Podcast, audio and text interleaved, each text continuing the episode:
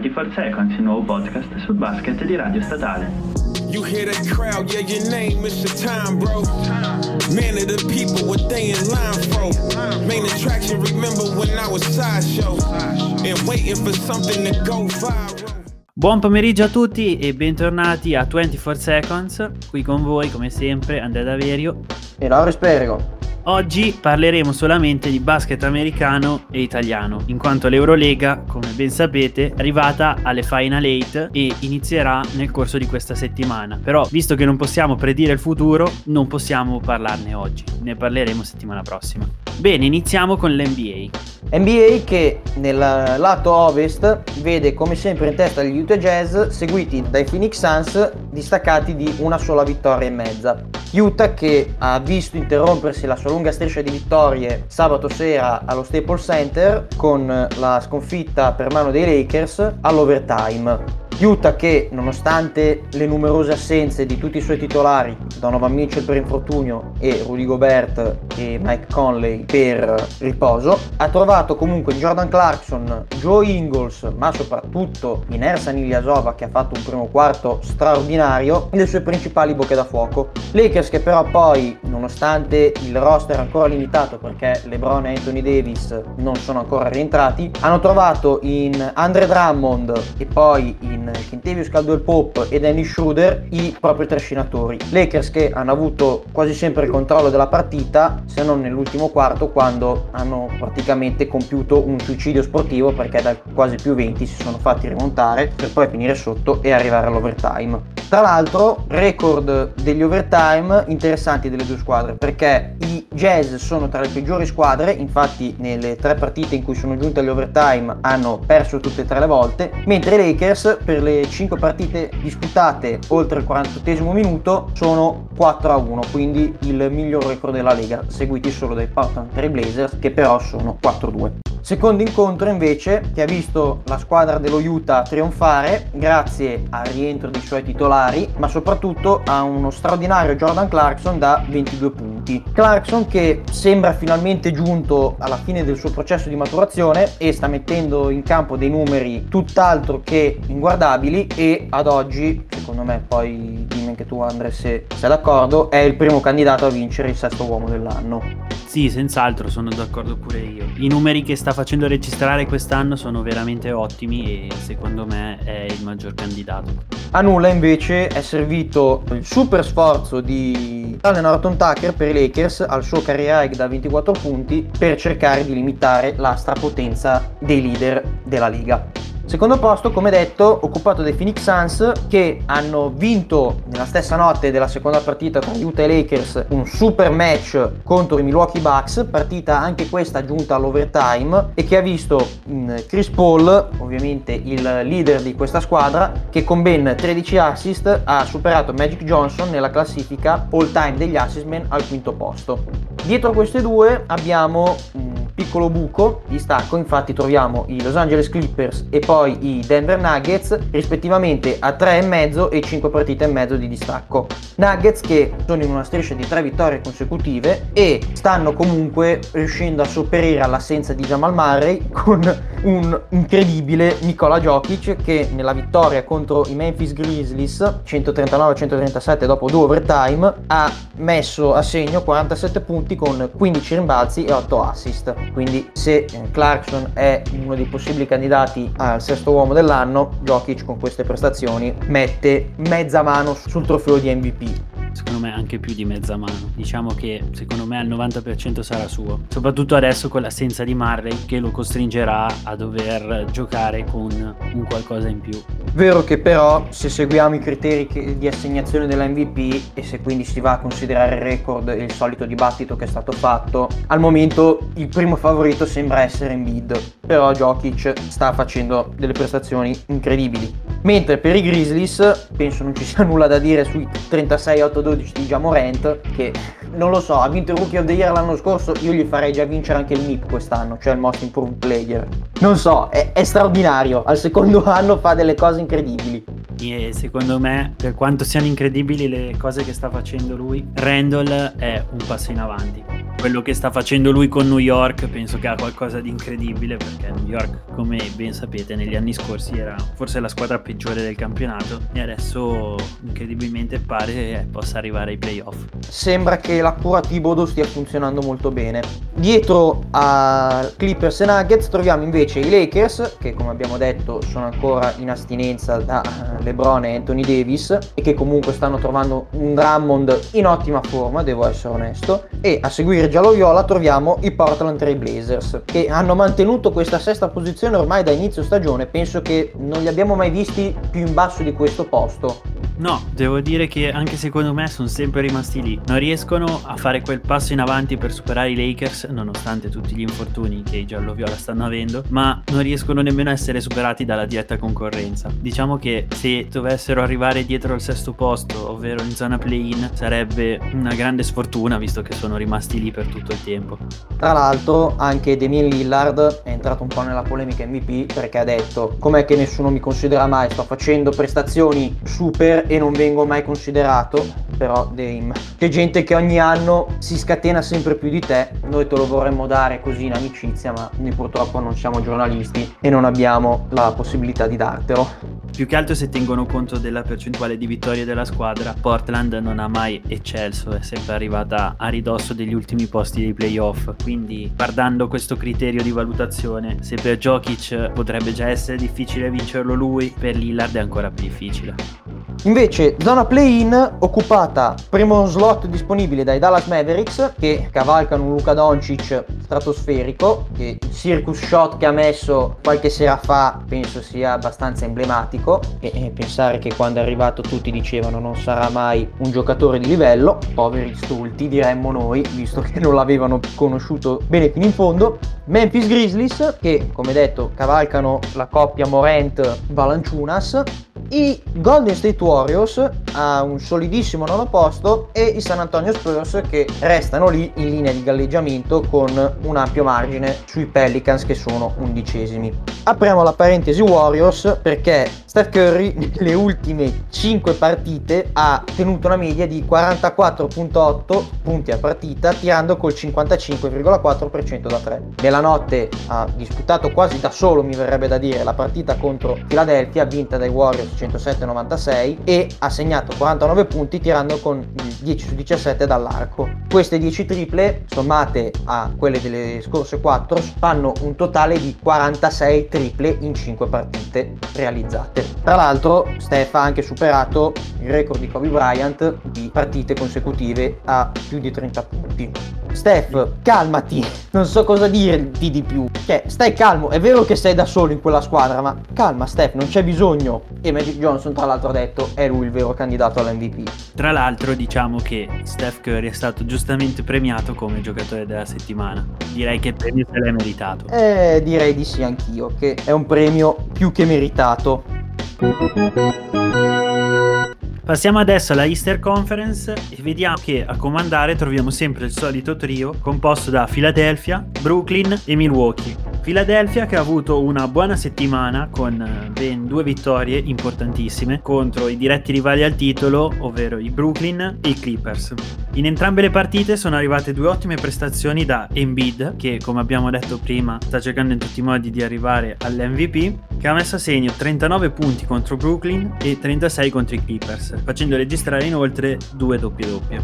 I Nets invece, oltre a questa sconfitta, ne hanno subita un'altra contro i Miami Heat, arrivata all'ultimo secondo con un buzzer beater di Adebayo e che ha visto di nuovo infortunarsi Kevin Durant. Questa volta per fortuna sembrerebbe niente di grave, solamente una botta alla coscia. Quella che viene definita la classica vecchia. Che però l'ha visto uscire per il resto della partita, diciamo più che altro per precauzione. Altre notizie importantissime in quel di Brooklyn sono la firma di Mike James e il clamoroso ritiro di Aldridge, che in seguito a una partita ha scoperto di avere una pericolosa aritmia e ha preferito ritirarsi per evitare di avere problemi di salute ben più gravi. Però abbiamo una notizia positiva e la notizia positiva è il ritorno di Arden, che è solo questione di partite, in quanto potrebbe rientrare entro una settimana. Sperando che in quel di Brooklyn non succeda ancora qualcosa, tipo un altro infortunio di Arden o Kyrie che non ha voglia di giocare per eh, svariati motivi personali no, sui quali non ci esprimiamo. Mentre la firma di Mac James, eh, beh, il suo sogno era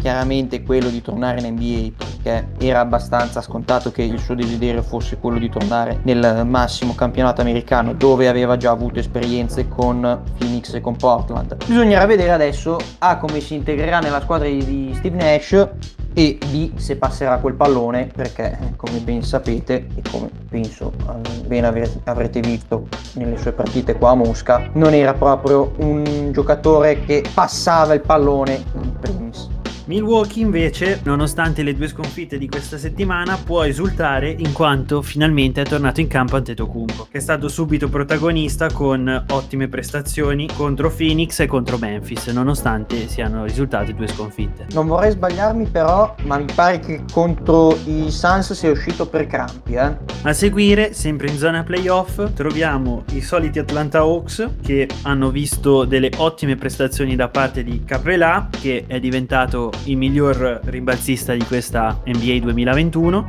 e poi vediamo i Boston Celtics e i New York Knicks.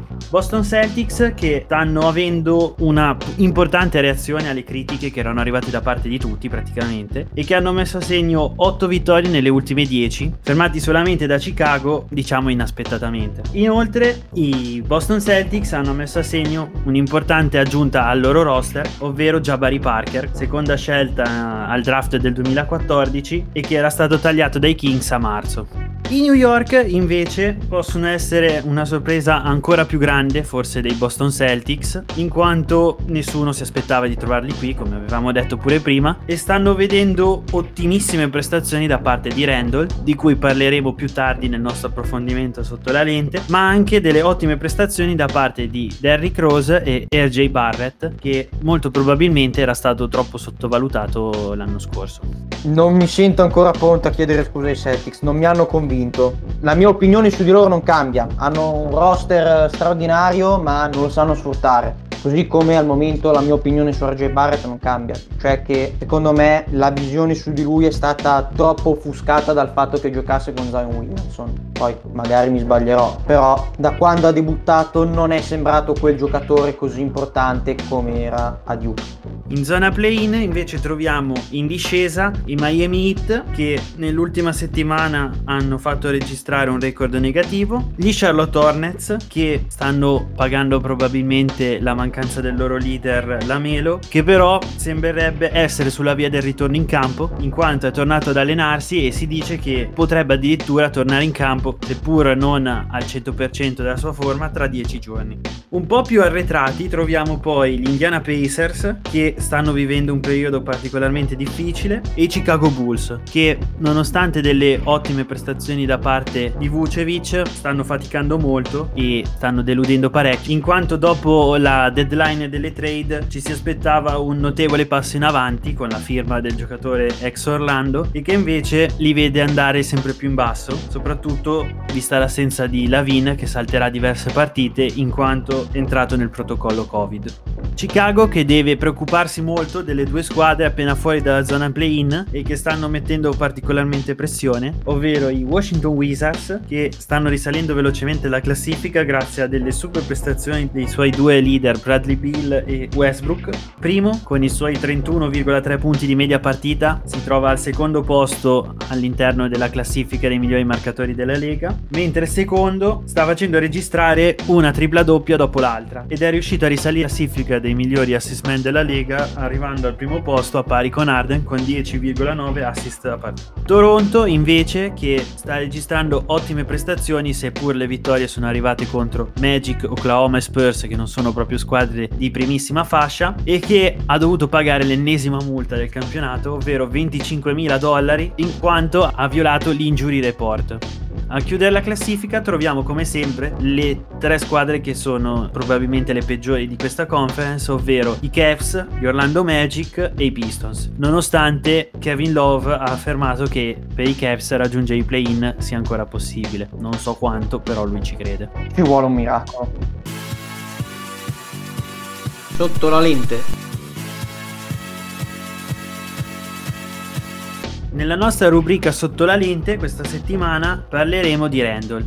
Randall che questa settimana è stato premiato giocatore della settimana, come vi abbiamo detto in precedenza, grazie a delle super prestazioni che hanno portato New York a 4 vittorie consecutive e che l'hanno visto mettere a segno 35 punti di media, 8 rimbalzi e 6 assist. Quest'anno Randall sta viaggiando a cifre mai raggiunte in carriera, 23,5 punti di media partita, 10,6 rimbalzi e 6 assist in quasi 37 minuti di gioco. Numeri che è riuscito a mettere a segno con una percentuale di 40% da 3 e 80% ai liberi solamente Larry Bird nella stagione in cui ha vinto l'MVP nel 1984. Gran parte del miglioramento di Randall va dato soprattutto al coach Thibodeau che quest'anno ha deciso di rivoluzionare il gioco dei New York mettendo di più la palla in mano a Randall, mettendolo più al centro del gioco e lasciandolo libero di creare tiri che prima non si riusciva a prendere. Soprattutto tiri dal mid range che sono il 49% dei tiri che prende totalmente a partita e triple che raggiunge il 28% dei tiri che prende a partita. Tiri che prima prendeva molto meno meno e che lo stanno rendendo un giocatore più moderno rispetto a quello che era ai tempi dei Lakers. Sicuramente il eh, passaggio ai Knicks e soprattutto con la presenza di Tom Thibodeau. Ha fatto bene a Randall che non dimentichiamo prima di approdare nella grande mela giocava anche ai Pelicans dove non eccelleva poveretto ma era un po' tutta la squadra che come si dice andava a scatafascio. Va detto che probabilmente la più grande differenza tra adesso e quando ha debuttato ai Lakers è il fatto che comunque in quei Lakers giocava ancora Kobe e sì è vero poi ha avuto tanti infortuni ma quel roster Butler era abbastanza bruttino, nonché anche allenato abbastanza, diciamo, male. Non, vo- non me ne voglia Byron Scott e chi c'era all'epoca poi su quella panchina, però sicuramente il livello di quei Lakers era notevolmente inferiore a quello di questi Knicks e mi sto stupendo a dirlo. Esattamente, nessuno se lo sarebbe mai aspettato che i Knicks avrebbero raggiunto questo punto della stagione in quella posizione in classifica, arrivando persino a puntare ai playoff seriamente. Nessuno l'avrebbe mai pensato penso nemmeno Randall quando ha firmato il contratto con i Knicks. Beh, sai, forse la presenza di Thibodeau un po' l'ha convinto. Bisognerà vedere poi se succederà così come è successo a Minnesota o a Chicago. E diciamo che Thibodeau poi non era molto apprezzato. Vedi soprattutto Minnesota con la famosa litigata di Jimmy Butler in quell'allenamento famoso in cui lui da solo con le riserve bastonò l'altra squadra di allenamento composta da Wiggins e Towns e se ne uscì poi Butler in allenamento con un un'espressione avete bisogno di me, aggiungeteci però un bel intercalare che inizia per F e finisce per ing. Speriamo che non si arrivi a questo punto anche qui a New York, soprattutto visto che la squadra non arriva ai playoff del 2013 e per la prima volta sembrerebbe vicino a poterli raggiungere. Vedremo, vedremo.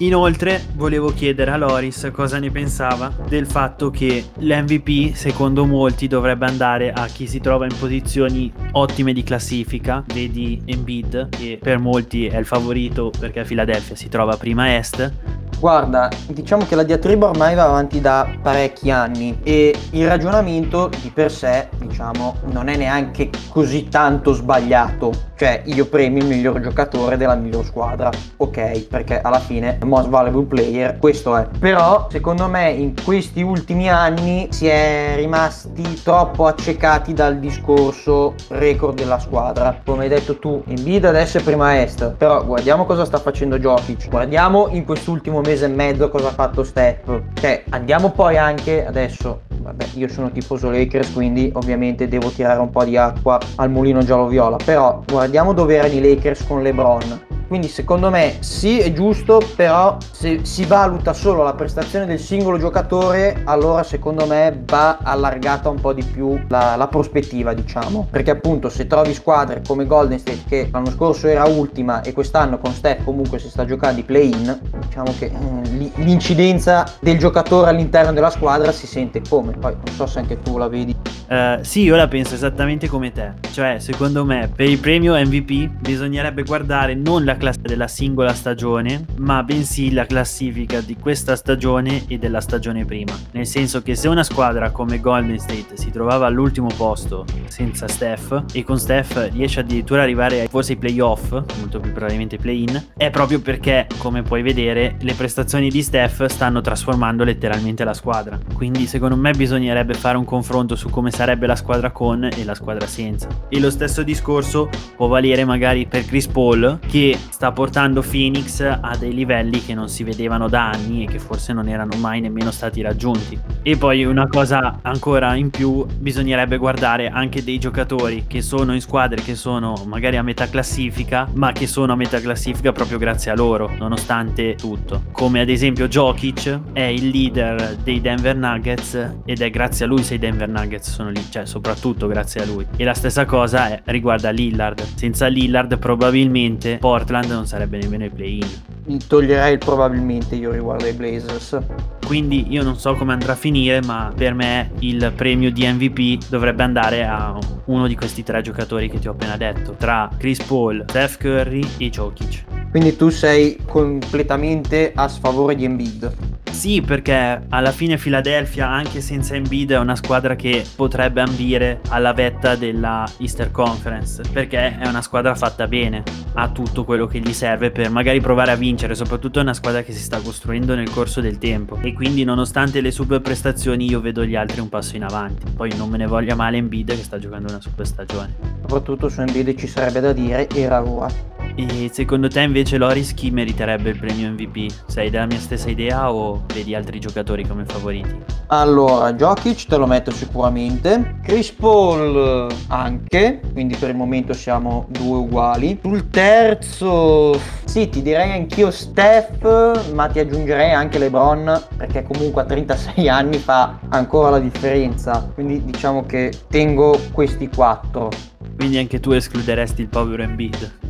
Sì, più che altro perché poi la, la, Eastern Conference, come abbiamo sempre detto, è la più debole. Quindi diciamo c'è più garanzia di arrivare al successo tranquillamente facendo molta meno fatica. A Ovest abbiamo le prime 10 che sono tutte a record positivo. A Est adesso non ho sotto mano i dati, tu sicuramente mi saprai aiutare. Quante sono le squadre in record comunque positivo o pari? In record positivo o pari sono le prime 8 fino agli Hornet che sono in pari, mentre tutte le altre sono in record negativo e peraltro non di poco. Ce ne sono due in più, però comunque già la concorrenza è molto più serrata. Diciamo che la lotta serrata a est è fino agli Hornets, poi sotto è una lotta a chi fa meno peggio. Sto ridendo sotto i baffi perché mi è piaciuto questo, è una lotta a chi fa meno peggio. È vero, Miz, è una gara a chi perde meno partite, continuiamo a perdere solo. Bene, dopo questo piccolo dibattito che abbiamo avuto su quali sono i nostri criteri MVP, come ha detto Andrea all'inizio, non parliamo di Eurolega perché la, le partite sono iniziate questa settimana, ma noi purtroppo non possiamo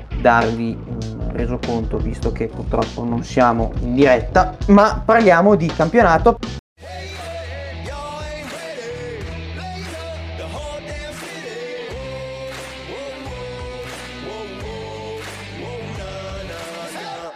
che è stato probabilmente primo di questa stagione, non vorrei adesso fare un usuarione, doppio turno con anche turno infrasettimanale e cominciamo quindi da quanto accaduto, quanto accaduto mercoledì. E cioè la vittoria dell'Olimpia al Palazzo Ardimini contro la Dinamo 85-73 il punteggio finale con un super Zacli Day da 28 punti per la Dinamo invece Spissu col 70% da 3 non basta Trento che batte l'Allianz Trieste 81-69, 26 di Giacory Williams. Cantù che vince il derby lombardo, uno dei tanti, contro la Germania Brescia, 28 di Frank Gaines e 19 di Jamie Smith. Vanoli che batte la Fortitudo, alla quale non bastano i 25 di Totè, Fortitudo che tra l'altro sta continuando la propria lotta in tribunale per ottenere la vittoria del match contro la VL Pesaro. Varese che al photo finish perde 75-77 con la Reyer che registra ben 6 giocatori in doppia cifra, cioè i ormai classici Tonut, Austin Day, De Nicolao, Wes Clark, Jeremy Chappell e Mitchell Watt e infine chiudiamo il turno infrasettimanale con la vittoria di, dell'Epi Casa Brindisi contro la VL Pesaro che eh, purtroppo ha avuto l'unico giocatore in doppia cifra in Zanotti, tutti gli altri invece sotto i 10 punti mentre per l'Epi Casa 24 di Derek Williams e 20 di Cruballi. Passiamo invece a quanto accaduto nel weekend e apriamo con la partita del sabato e cioè il derby d'Italia Olimpia Virtus vinto dalle scarpette rosse 94-84 e con uno Shavon Shields formato MVP del turno e da Kari Raig 35 punti con 6 su 7 da 2 e 7 su 9 da 3 per il danese prestazione super. Per la Virtus invece si aggiunge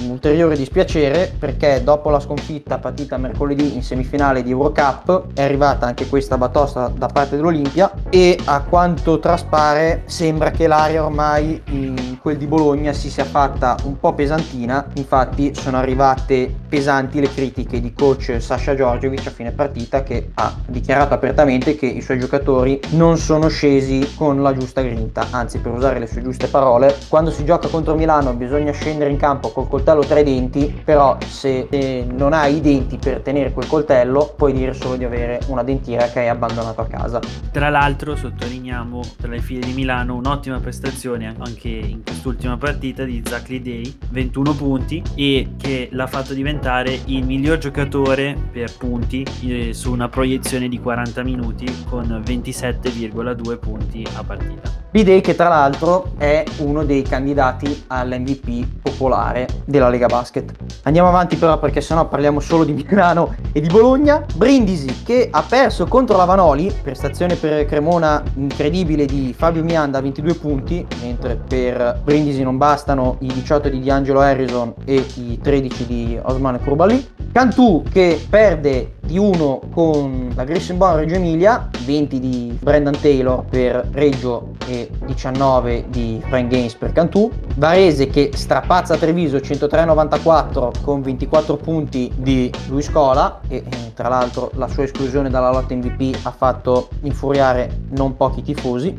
Reyer che batte la Fortitudo 92-76 con una super prestazione di Stefano Tonut, autore di 26 punti. Trieste che batte la VL 101 a 88 con 24 di Davide Alviti, tra l'altro il miglior italiano del turno, mentre per Pesaro non bastano i 21 di Justin Robinson e i 23 di Zanotti. E chiudiamo con la vittoria 94-82 della Dinamo contro la Germania Brescia, da segnalare per i sardi Benzius autore di 20 punti, mentre per Brescia 22 di Willis sul fatto che Scola sia stato escluso dalla lotta all'MVP potremmo riaprire anche qui l'ennesimo discorso sui criteri perché Scola sta facendo registrare numeri fantastici soprattutto per uno alla sua età ma Varese si trova in zona appena sopra la retrocessione. Probabilmente si salverà però ha rischiato parecchio sì, diciamo che probabilmente Scola è il più vecchio di tutto il campionato, perché a memoria non c'è nessuno che supera i 40 e passa come lui e diciamo che potevano avere un riguardo in più per lui, soprattutto alla luce di questo, però probabilmente hanno guardato molto di più la classifica.